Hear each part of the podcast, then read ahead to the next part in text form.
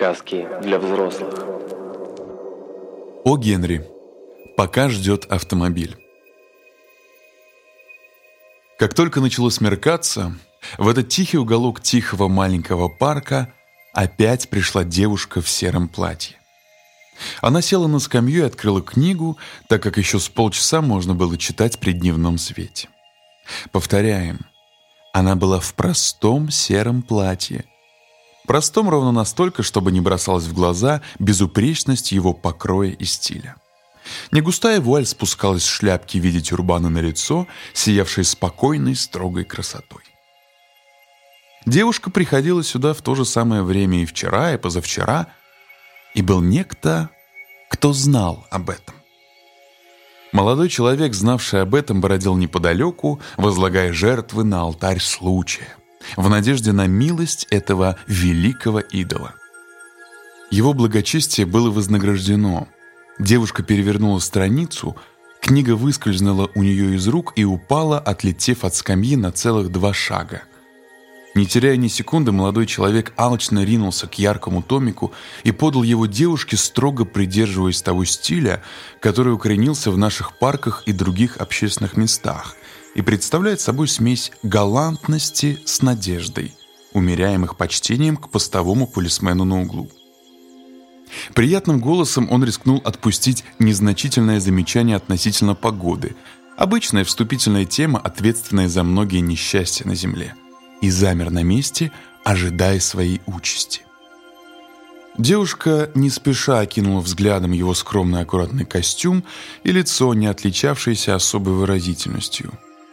«Можете сесть, если хотите», — сказала она глубоким, неторопливым контральто.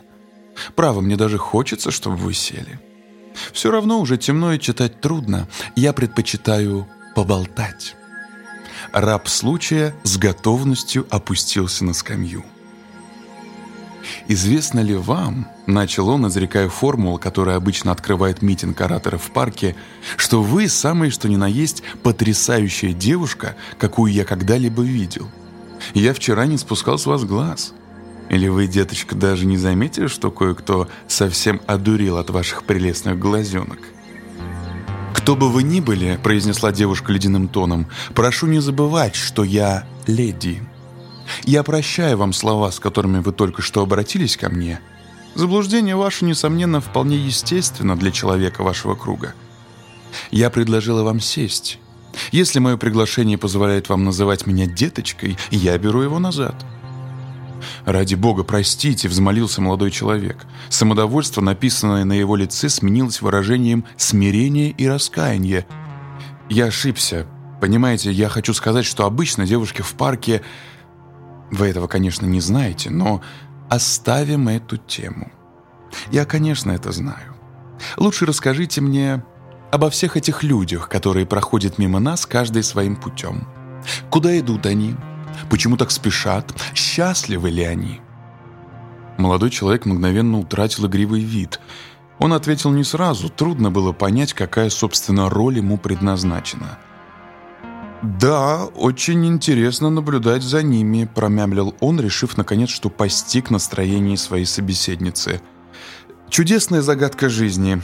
Одни идут ужинать, другие... Э, в другие места. Хотелось бы узнать, как они живут». «Мне нет», — сказала девушка. «Я не настолько любознательна. Я прихожу сюда посидеть только за тем, чтобы хоть ненадолго стать ближе к великому, трепещущему сердцу человечества. Моя жизнь проходит так далеко от него, что я никогда не слышу его биения. Скажите, догадываетесь ли вы, почему я так говорю с вами, мистер Паркинстейкер?» — подсказал молодой человек и взглянул вопросительно и с надеждой — «Нет», — сказала девушка, подняв тонкий пальчик и слегка улыбнувшись. «Она слишком хорошо известна. Нет никакой возможности помешать газетам печатать некоторые фамилии и даже портреты. Эта вуалетка и шляпка моей горничной делают меня инкогнито. Если бы вы знали, как смотрит на меня мой шофер всякий раз, как думает, что я не замечаю его взглядов. Скажу откровенно, существует всего пять или шесть фамилий, принадлежащих к святая святых, и моя, по случайности рождения, входит в их число. «Я говорю все это вам, мистер Стекенпот, Паркинстекер», — скромно поправил молодой человек. «Мистер Паркинстекер, потому что мне хотелось хоть раз в жизни поговорить с естественным человеком. С человеком, не испорченным презренным блеском богатства и так называемым высоким общественным положением. Ах, вы не поверите, как я устала от денег, вечно деньги, деньги, и от всех, кто окружает меня. Все пляшут, как марионетки, и все на один лад. Я просто больна от развлечений, бриллиантов, выездов, общества, от роскоши всякого рода. А я всегда был склонен думать, осмелился нерешительно заметить молодой человек, что деньги должно быть все-таки не дурная вещь. Достаток в средствах, конечно, желателен, но когда у вас столько миллионов, что она заключила фразу жестом отчаяния. «Однообразие, рутина», — продолжала она, — «вот что нагоняет тоску». Выезды, обеды, театры, балы, ужины. И на всем позолота бьющего через край богатства. Порой даже хруст льдинки в моем бокале с шампанским способен свести меня с ума. Мистер Паркинстекер, казалось, слушал ее с неподдельным интересом. «Мне всегда нравилось», — проговорил он, — читать и слушать о жизни богачей и великосветского общества. Должно быть, я немного сноб, но я люблю обо всем иметь точные сведения. У меня составилось представление, что шампанское замораживают в бутылках, а не кладут лед прямо в бокалы. Девушка рассмеялась мелодичным смехом. Его замечание, видно, позабавило ее от души. «Да будет вам известно», — объяснила она снисходительным тоном, «что мы, люди праздного сословия, часто развлекаемся именно тем, что нарушаем установленные традиции. Как раз в последнее время модно класть лед в шампанское. Эта причуда вошла в обычай с обеда в Уолдорфе, который давали в честь приезда татарского князя. Но скоро эта прихоть сменится другой. Неделю тому назад на званом обеде на Мэдисон-авеню возле каждого прибора была положена зеленая лайковая перчатка, которая полагалось надеть, кушая маслины. «Да», — признался молодой человек смиренно, — «все эти тонкости, все эти забавы интимных кругов высшего света остаются неизвестными широкой публике». «Иногда», — продолжала девушка, принимая его признание в невежестве легким кивком головы, «иногда я думаю, что если бы я могла полюбить, то только человека из низшего класса, какого-нибудь труженика, а не трутня. Но, безусловно, требования богатства и знатности окажутся сильнее моих склонностей. Сейчас, например, меня осаждает двое. Один из них – герцог немецкого княжества.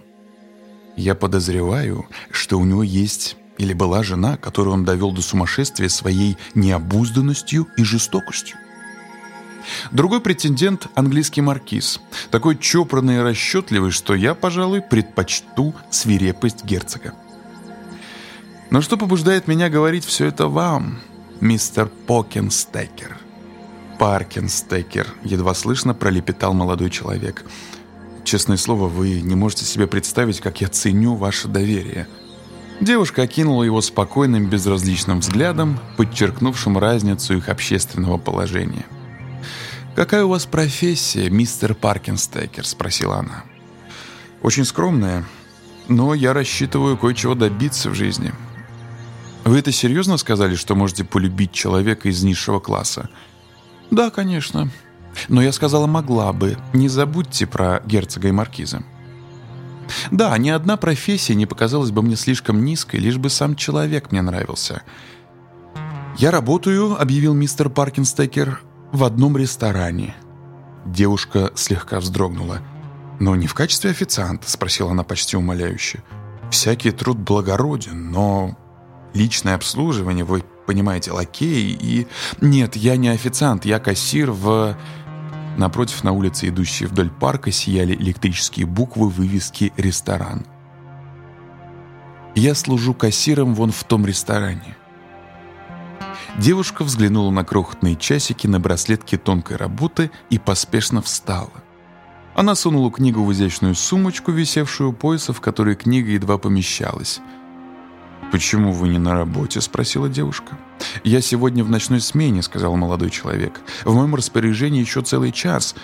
Но ведь это не последняя наша встреча. Могу я надеяться...» «Не знаю. Возможно. А, впрочем, может, мой каприз больше не повторится. Я должна спешить. Меня ждет званый обед. А потом ложа в театре. Опять, увы, все тот же неразрывный круг. Вы, вероятно, когда шли сюда, заметили автомобиль на углу возле парка. Весь белый. «И с красными колесами?» — спросил молодой человек, задумчиво сдвинув брови.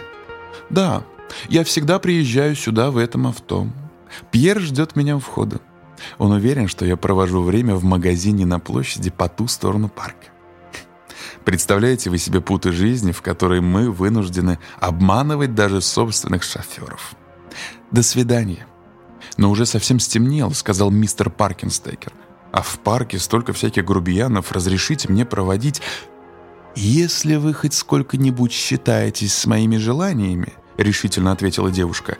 «Вы останетесь на этой скамье еще 10 минут после того, как я уйду. Я вовсе не ставлю вам это в вину, но вы, по всей вероятности, осведомлены о том, что обычно на автомобилях стоят монограммы их владельцев.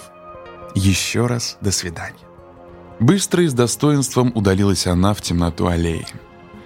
Молодой человек глядел вслед ее стройной фигуре, пока она не вышла из парка, направляясь к углу, где стоял автомобиль. Затем, не колеблясь, он стал предательски красться следом за ней, прячась за деревьями и кустами, все время идя параллельно пути, по которому шла девушка, ни на секунду не теряя ее из виду. Дойдя до угла, девушка повернула голову в сторону белого автомобиля, мельком взглянула на него, прошла мимо и стала переходить улицу. Под прикрытием стоявшего возле парка Кэба молодой человек следил взглядом за каждым ее движением. Ступив на противоположный тротуар, девушка толкнула дверь ресторана с сияющей вывеской. Ресторан был из числа тех, где все сверкает, все выкрашено в белую краску, всюду стекло, где можно пообедать дешево и шикарно. Девушка прошла через весь ресторан, скрылась где-то в глубине его и тут же вынурнула вновь, но уже без шляпы и вуалетки. Сразу за входной стеклянной дверью находилась касса. Рыжеволосая девушка, сидевшая за ней, решительно взглянула на часы и стала слезать с табурета. Девушка в сером платье заняла ее место. Молодой человек сунул руки в карманы и медленно пошел назад. На углу он споткнулся о маленький томик в бумажной обертке, валявшийся на земле. По яркой обложке он узнал книгу, которую читала девушка. Он небрежно поднял ее и прочел заголовок «Новые сказки Шахерезады». Имя автора было Стивенсон. Молодой человек уронил книгу в траву и с минуту стоял в нерешительности. Потом открыл дверцу белого автомобиля, сел, откинувшись на подушке, и сказал шоферу три слова. «В клуб, Арни». Текст читал Николай Каратаев.